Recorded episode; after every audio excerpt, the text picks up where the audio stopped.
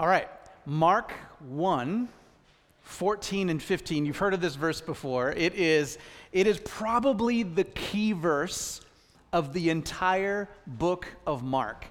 And it goes like this. When John had been taken into custody, Jesus came into Galilee and he was preaching or proclaiming the good news of God. And he was saying, the time is fulfilled, the kingdom of God or the reign of God has come near. Repent and trust in this announcement, trust in this good news. Those two verses, Mark one, fourteen and fifteen, contain the seed of truth that will become an entirely new reality on earth. And if we were to take that announcement of the kingdom and to tease it out um, a, a little bit, maybe give it some, like a more modern, comprehensible language to it, it might sound something a little more like this.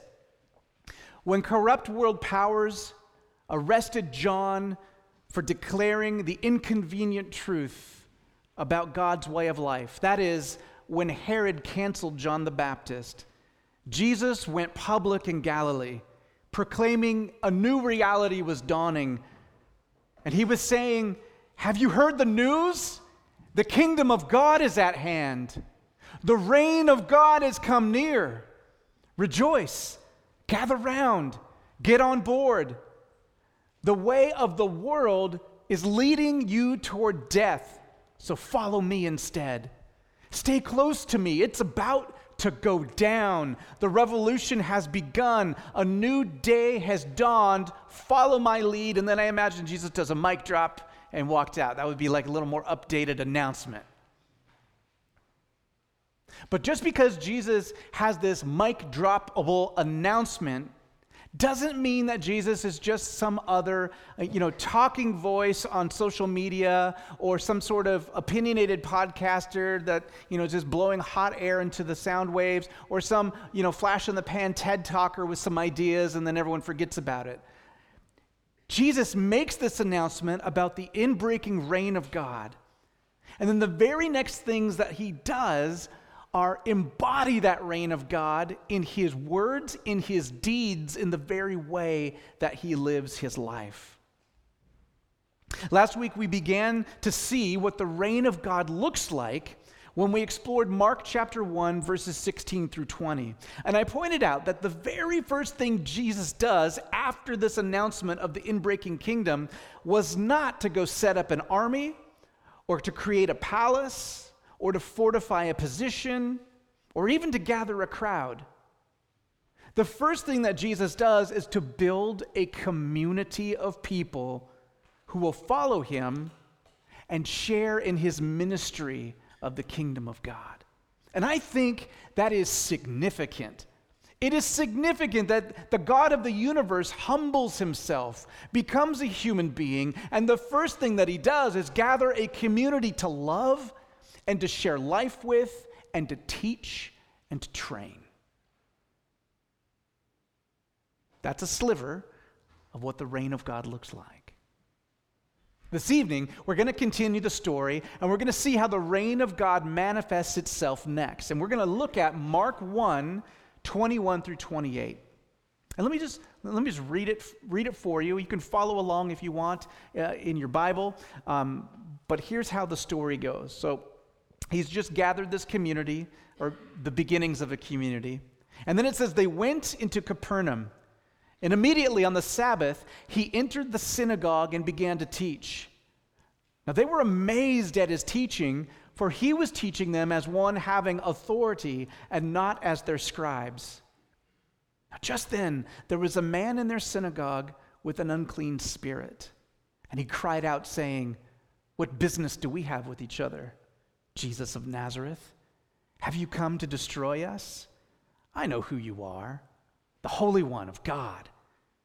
And Jesus rebuked him, and he said, shut up, shut your mouth, and come out of him. Throwing him into convulsions, the unclean spirit cried out, and with a loud voice came out of the man. They were all amazed, so that they debated among themselves, saying, what is this? A new teaching with authority? His commands, even the unclean spirits obey him. And immediately the news about him spread everywhere into all the surrounding district of Galilee. So Jesus and his new community, so far it's just made up of four people. There's Simon, who's later going to become Peter, so just mentally if you want to make that leap, that's Simon and his brother Andrew, and then James and his brother John. So two sets of brothers, they're with Jesus, and later on we're going to learn that Capernaum is also the hometown of Simon and Andrew, it's Peter. Um, so anyway, so they're in kind of the hometown there, and uh, the text tells us that it's the Sabbath day, right? So it's between a Friday night and a Saturday night, and they go to the synagogue. And it says that Jesus was teaching. I, I wish I knew what he was teaching. Like, Mark doesn't tell us, but wouldn't that be cool to, like, hear a sermon from Jesus or hear him expound one of the texts? I would just love that, uh, but we don't get that. But whatever he was teaching, it was so powerful that the community gathered there at the synagogue were amazed. And in Mark's words, they said he was teaching them as one having authority and not as their scribes. Teaching as one with authority and not as their scribes. Now, what's that all about? Well, the scribes were experts in interpreting the scriptures and interpreting tradition. When they taught at a synagogue setting or in a school setting to their disciples, they would often quote authorities on Scripture or traditional interpretations of Scripture that had been handed down and handed down and handed down. They would occasionally make their own observations about Scripture, but then they would back it up with other people who thought pretty much the same thing. They would largely reinforce what was already believed by most of the people there, and what was already accepted as the right way, quote unquote, to interpret Scripture. But when Jesus taught, it was different. Take the Sermon on the Mount in Matthew five, six, and seven as an example.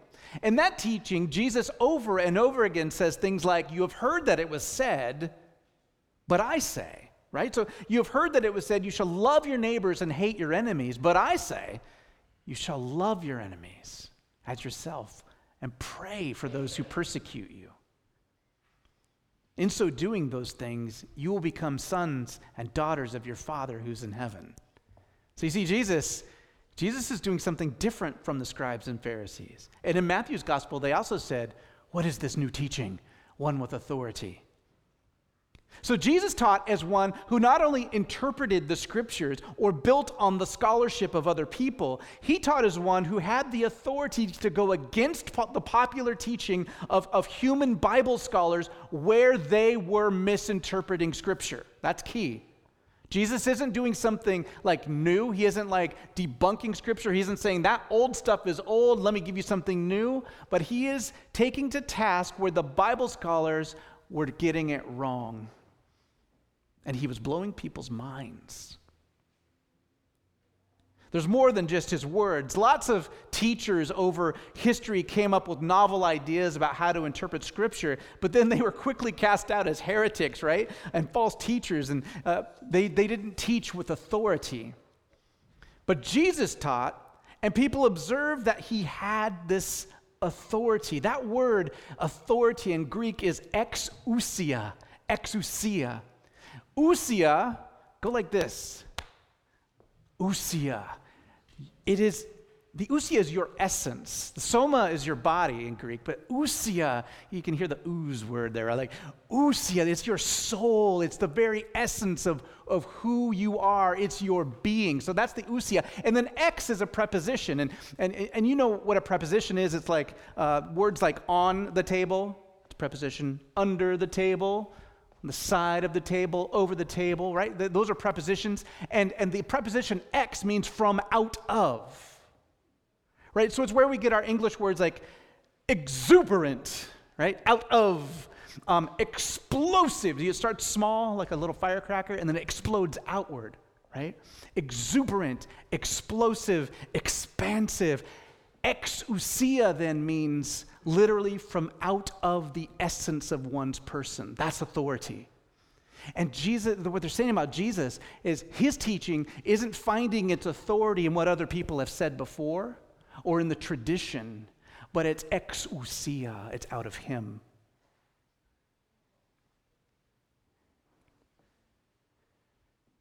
Whatever inner quality they were noticing in Jesus Mark already tells us what it is, the first line of his gospel, the beginning of the gospel of Jesus the Christ, the Son of God.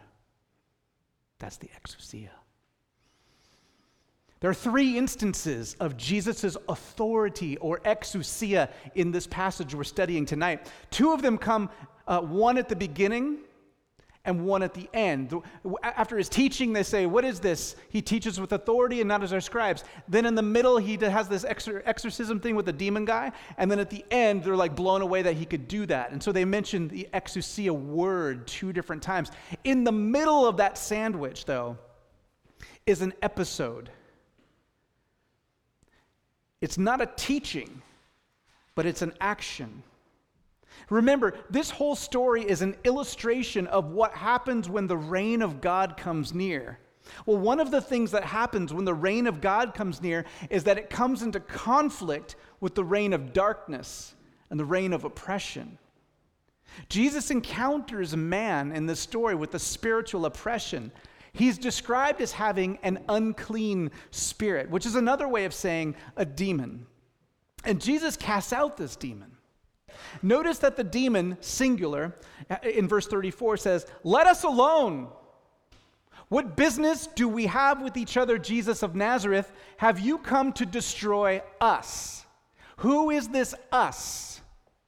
In other parts of the Bible, sometimes Jesus encounters a guy with, with legion, which is like multiple spirits inside of him. That's not the case in this passage. Who is this us that the singular demon is talking about?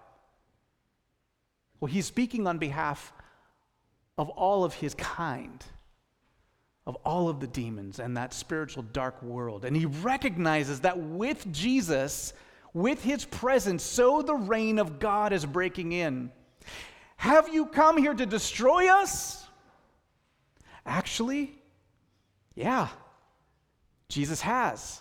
He's come to break the hold of evil, to set captives free, to release prisoners to sin and death and oppression. That's part of the inbreaking reign of God. There's, I mean, I know that if you're half, have half a gene of curiosity, it's like, whoa, tell me more about this. I mean, it's so fascinating and interesting. Um, but we don't know a whole lot about demons, right? Like you could take the whole Bible and it's just like little bits and pieces that are just really strange. And so what we've done as human beings over over just centuries and centuries, um, even before the Bible, like there, there's stories of all kinds of spiritual wackoness and, and people write stories about it. So what we've done in like the last hundred years, for example, in our fiction, is that we've um, we've done lots of things with them, but one of the things we've done is we've tried to make them more interesting. Oh, like, wouldn't it be interesting to write stories about demons and like how they're really powerful and maybe they're like like in competition with God somehow. And so in those kinds of fiction stories, we, we typically make the Satan and demons to be more powerful than they actually are. And that's just a categorical error. We don't, error, I mean, it's categorical error. We don't know a lot about demons and the Satan, but we do know, like everything that the scriptures tell us is that Jesus is superior in every way. And it's not even, like, it's not even close. So there's not really much of a struggle there. Um, other fictional narratives narratives have gone the other way and tried to sort of like humanize demons and, and like soften them as poor misunderstood spirits that just need a second chance and, and maybe they could just repent of whatever demonish stuff that they do. And, you know, we even have like comics like Hellboy, who's like this, you know, misunderstood poor demon. And, you know, it's like, no, that's that's also a categorical error in thinking. And I think that the danger has always been that we either pay way too much attention Uh, to demons and the Satan, or we don't pay enough attention, right? And we're just like, ah, that's not, that's weird, so I'm not going to think about it. My guess is that Scripture doesn't tell us a whole lot about these dark spiritual forces because the point isn't for us to do a whole lot with these dark spiritual forces. The point is always to keep our eyes on Jesus, who came to handle it for us. And that's that's the important part about the gospel. In this story, Jesus is shown in confrontation with the demon. And in ancient magical books, as well as contemporary manu- manuals from like shamans and exorcists, it's believed that knowing the name, knowing information, personal information about a spirit, could give one power over that spirit. So in verse twenty-four of Mark one, the demon tries to uh, like speak before Jesus speaks, right? And so he he um, he says things like, he declares Jesus' name, and he declares the town of Jesus' origin. You're Jesus of Nazareth. And he, he he he claims, he says out loud, Jesus' status before God, the Holy One of God. But to the demon's dismay, Jesus is unaffected by this power grab. He's not held by any kind of power from the demon. Instead, Jesus throws down a decisive blow. Phimothatai, he says. That's a fun word to say. Phimothatai. It means be muzzled. In most of our English translations, it will say something like, be quiet or be still. I, th- I don't know why they made that decision. I wonder if it's because, like, I don't know, some nice Christian mom translator was like, I'm trying to teach my children to use nice language, so we're going to use be quiet instead of shut up. This word be muzzled was a slang term in the first century that meant shut your trap. Put a cork in it, Zane. Shut up, which is how I translated it in the reading. Shut up, he says. And then he says, erkomai. Okay, sorry about all the Greek words, but I was just thinking, like, what if Harry Potter, instead of it was like, instead of he said, expelliarmus, it was like, make your wand fly out of your hand. I mean, it's like Latin is so much cooler, so Greek is cooler. And Jesus says, erkomai, which means come out of him. Shut your mouth and come out of him. Jesus is throwing down on this, on this demon. He's not messing around because it is oppressing and tormenting a human being made in God's image. After throwing a sort of crying fit, the demon obeys and the man is set free. Again, we're not told a whole lot about demons or how they work or even like what they really want. It, as interesting as all of that is, it's not at all the point of the story. The point is that Jesus has authority over dark spiritual forces, spiritual forces that tormented people and terrified people so much so that when Paul later is writing about the gospel of Jesus to churches in Asia Minor, uh, Take Ephesus, for example, in the first chapter of Ephesians. He talks as being wrapped up in the good news of Jesus, that the power that raised Jesus from the dead also defeats the, the, the evil one and, and, and, and the demons. Why is that important? Because people who lived in that time period were very aware that there was spiritual darkness, and they were terrified from it. And they used to do all kinds of pagan rituals to try and, um, you know, even even like the, the roots of Halloween where we have the, the jack-o'-lanterns to scare away evil spirits on All Hallows' Eve, right? Like people, like that's fun for us to carve those pumpkins. But some people from some time periods were terrified that they might be affected by a dark spirit. And the part of the gospel is that Jesus is more powerful and cast them out. So even Paul is onto that. And the whole emphasis here is on Jesus. I'm just gonna I'm just gonna give you a little bit. This is off topic. Sorry if we go a little long today, but like so, preaching these kinds of texts, right? A lot of times in a text like this, the point isn't to give you three take-home things to do. That's a very American way of of reading the Bible. And a very, very American way of preaching the Bible and receiving preaching from the Bible is like, that was a good sermon if I got three things to go do.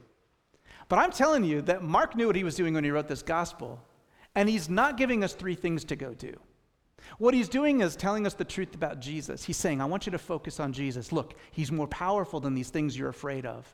When the reign of God comes in, it displaces evil. That's good news. And so rather than applications, a lot of times what the scriptures give us are implications. So you're supposed to go home now and say, like, keep my eyes on Jesus. He's more powerful than the things I'm afraid of. My friend who's um, stuck in addiction or a, a, a, a dark place, you know what? I'm going to pray now because Jesus can break through that. I'm reminded of that. Or this thing I'm stuck with, I'm going to pray into that. Because Je- so th- that's, that's how you apply the implication. But I know where I am. I'm in America, and I'm an American too. And so what I'm going to do is give us three ways we might live out these implications. Is that okay with you? So I think that the point is Jesus is powerful. He's good. We're supposed to keep our eyes on him. Here are three ways we can keep our eyes on Jesus, okay? Oh, scratching where everybody's itching. Okay. Um, Jesus is the Savior, number one, who brings the good fight. Jesus is the Savior who brings the good fight. He fights for us, not against us. As we observe the life of Jesus in the Scriptures, and then observe the teachings of the apostles who lived and wrote in the power of the Holy Spirit, we see that human beings are not the true enemies. They're not our true enemies. Now, that is not to say that we don't ever need to be cautious or safe or even weary around some people. People under the influence of their trauma and grief and coping mechanisms, brain chemistry, substances, pressures, personalities, demons, national pride, all of those things can be can make a person quite dangerous. Then you take a community of people who are under the influence of something, and they can be quite dangerous. A- ask Ukraine about, uh, is, is their neighbor Russia being dangerous right now, right? But ultimately, human beings are not the enemy. Right? We can do some pretty rotten things under the influence of things, but, but we're not the true enemy of God. Jesus knows that ultimately human beings do evil because we are hurting and because we're functioning out of other influences besides him and his love. Uh, some of you are probably familiar with Ephesians chapter six. Um, in that classic text, which is often memorized by children and teenagers and sometimes adults, I think I've men- memorized it and forgotten it like at least three times, which is why I'm going to read it. Um, but it says something like this, right? Like, stand strong in the Lord, in the strength of his might. Put on the full armor of God so that you'll be able to stand firm against the schemes of the devil. Here's the key phrase now. For our struggle is not against flesh and blood, but against, and all of these are lumped up into one thing, against rulers, powers, world forces of this darkness, against spiritual forces of wickedness. That's the enemy. All of these ethereal, dark, spiritual things that come out, I mean, you might call it the zeitgeist of the spirit of the age or the ideology of the age, whatever it is, like, it's not a human being that is our ultimate enemy. And then it goes on to list all this armor that we're supposed to put on, like the belt of truth and the breastplate of righteousness, and to shod our feet with the preparation of gospel, and every little boy's favorite, the sword of the Spirit, which is the word of God. And unfortunately, despite the clear context from this passage that we're supposed to stand firm in the strength of God, this passage has often been used to sort of like rally humans to like go to war against Satan and the demons. Let me just say that unless you have the gift of deliverance, unless you have the gift of deliverance, that's just a bad idea to like imagine yourself with Bible sword and like, let's go demon slaying tonight. And I have met a few people with the gift of deliverance, and I guarantee you they all say the same thing. I would not wish this on anyone. No, this Ephesians text and these pieces of armor, these are things that God puts on. They're direct references to the prophets. And if you want to do some homework on your own, check out Isaiah fifty-nine, where God puts on the pieces of armor and God fights battles on our behalf. And if you're just like, I want to hear more, I listen to my sermon on Ephesians six. It's on our website. Just on your own, not now, like later. What Paul is trying to communicate and what Jesus illustrates in Mark chapter one is that God is the one who brings the fight to spiritual forces of darkness. And when we put on the armor, it means that we're putting on our trust in the one, Jesus, who has the authority to deliver us. That's insanely good news. Because that means it's not through your ability to do battle with evil forces, but through faith in Jesus and his authority that we're delivered. So paying attention to Jesus means trusting in him to deliver us and delivering the people that we love and to deliver our world. And if that puts me in one position, it's not this one, but it's this one, right? It's I'm praying for my deliverance. I'm praying for the deliverance of, of people in my life who are stuck. I'm praying for the deliverance of the world because it's beyond me, but it's not beyond him. And if you're seeking deliverance from being trapped in a way of living or a way of thinking or a way of being that is damaging to you and damaging to others, then I encourage you to do two things. And here's actually an application. It's a two-parter. The first thing is to cry out to God, like literally pray to Jesus for help. And the second thing, the second thing is to reach out to someone you can trust to help you make some next make some next steps. That might be me. That might be another leader in the church or a f- spiritual friend that you trust. But I encourage you to do both, not one of those two things, but both of those things if you're feeling stuck. Okay, so that's one of the ways that we can keep our eye on Jesus. That's one implication of this story in Mark chapter one. The second one is that paying attention to Jesus involves trusting that he it's he who leads us to forming life-giving attachments, affections, and passions rather than those that attach us to demonic activity. Let me just break that down a little bit. We don't talk a lot about spiritual forces in the Western world, even in church. We just don't do it very often. But we're the minority because most of the world, for most of time, uh, has been um, well aware that there's other things going on besides our empirically focused Western world will give credit for. And I think... Um, uh, I mean, we're the minority for lacking such imagination. But however we want to talk about it or to deny it, I, I don't have time.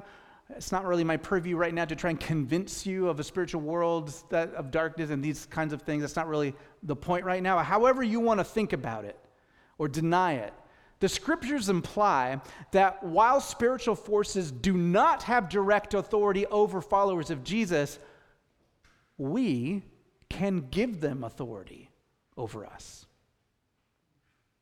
And we do that by placing our trust or our faith in that which is not Christ-like.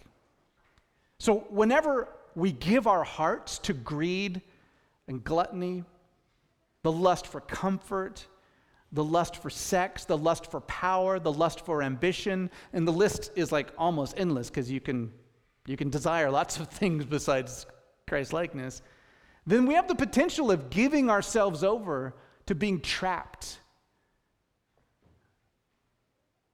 Addictions are a great example, but I'm not just talking about chemical addictions. Um, addictions to anger or power, being liked, body image. I mean, there's just, a, again, such a list that we can get hung up with, right? And the good news is that uh, the reign of God in Jesus is, is that he can rescue us. Through his Spirit, he can change our hearts. He can reform our desires. He can transform us so that we begin to desire that which is lovely and beautiful and true and that which is charitable and faithful and joyful and humble. Those are the things I want to desire more than my own comfort, more than my own pleasure, more than my own security. But I don't often. And Jesus sets us free, and this is an important piece to all of this. He sets us free not by magic or by osmosis, but through prayer and faith and through practicing Christian community and doing what you're doing, participating in worship and receiving a steady diet of the Word of God. Sometimes we receive help from deliverance through prayer and therapy and spiritual direction and trauma care and good friendships. Remember, the first thing Jesus does when he announces the reign of God, his first action is to form a community. We are fools if we think we can find healing and wholeness outside of community. We need Jesus and we need the community of Jesus. Oh, that just rubs our independence the wrong way, doesn't it? But if you're feeling resistance there, pay attention. Pay attention. The third thing, and this is the last one, so I'm bringing it home. Paying attention to Jesus means paying attention to his mission. Jesus, you know, in this, his mission of bringing justice, of bringing freedom from oppression, right? Um, Jesus involves us as his followers um, in his exercising work of bringing justice and light and goodness and beauty and truth and holiness into the world. And, you know, there are lots of passages of Scripture and many sermons and books, many of my sermons even, because the, the text is, is, is in the right place, where we're encouraged to shine the light of Christ, the spotlight of the truth and love of Christ. We're, we're, we're encouraged in Scripture uh, to shine it at government, right? And to expose corruption. We're, we're encouraged to, to expose it on social structures and injustice in the world. We do well as the followers of Jesus to speak out against corrupt powers that prop up racism and prop up abuses and prop up inhumane treatment of refugees and the unborn and ethnic and sexual and social minorities. Like, we do well when we speak truth to power as the church. But I want to take us in a different direction because it's based on this text that we're in tonight. And I want to point out where the exorcism takes place. The demon is in a man who, by all accounts, is part of the synagogue. The evil is within a person who was part of the people of God. And the question is, does that surprise us? Far too many churches and Christian nonprofits are set up with naivete, assuming that the best in people, the best intentions, our desire to be good is good enough. But what is a church? It's foundationally, from its pastors and leaders to children and new attenders, it's foundationally made up of people who are so broken that we've come to see we need forgiveness from Jesus and healing. Like, that's the kind of people in a church. I would argue you can't really follow Jesus unless you realize that you need him, that you need forgiveness, right? Like, repentance is the first step toward following Jesus. And so we're literally a community of broken and healing people. To assume that churches and Christians are somehow more immune to corruption is actually to set the stage for corruption. Evil thrives where there's lack of transparency, where there's secrecy, where there's isolation from others, and lack of accountability. So part of keeping our eyes on Jesus means taking our need for him seriously. And that means taking seriously each of our tendencies to make bad decisions and selfish decisions and foolish decisions and sometimes evil decisions. As a leadership team at Letter Street's Covenant Church, we strive to walk in transparency.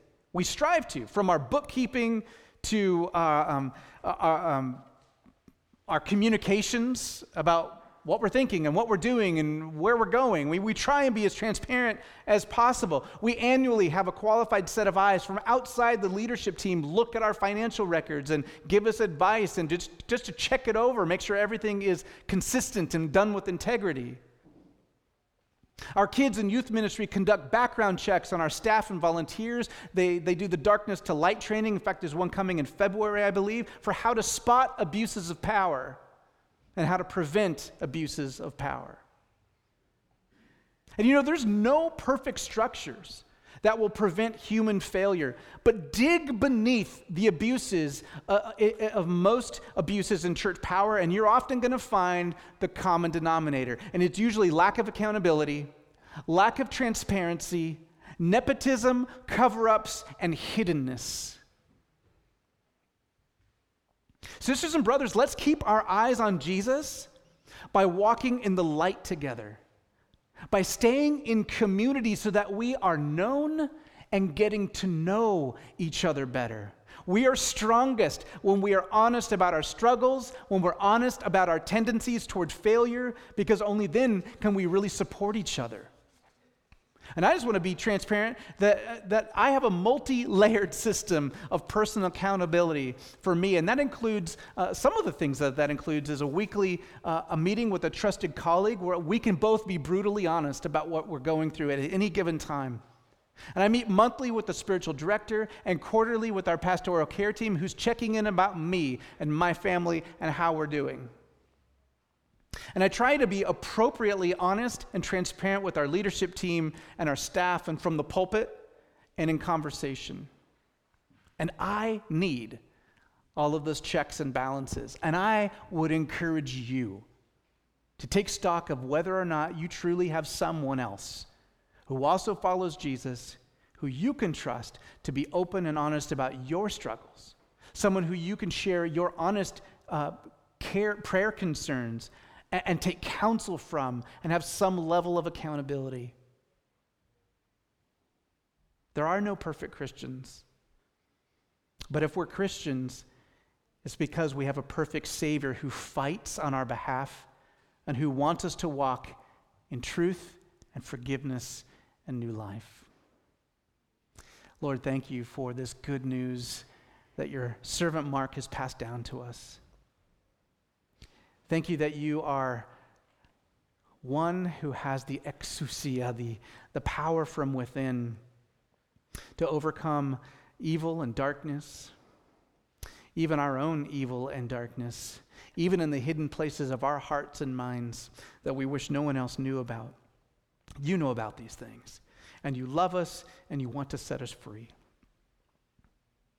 Lord, may there be more freedom in each of us today than there was when we walked into this building. Lord, may there be more freedom and light in the world today. We pray that you would push it back. We pray that you would set captives free. We thank you, Lord. Amen.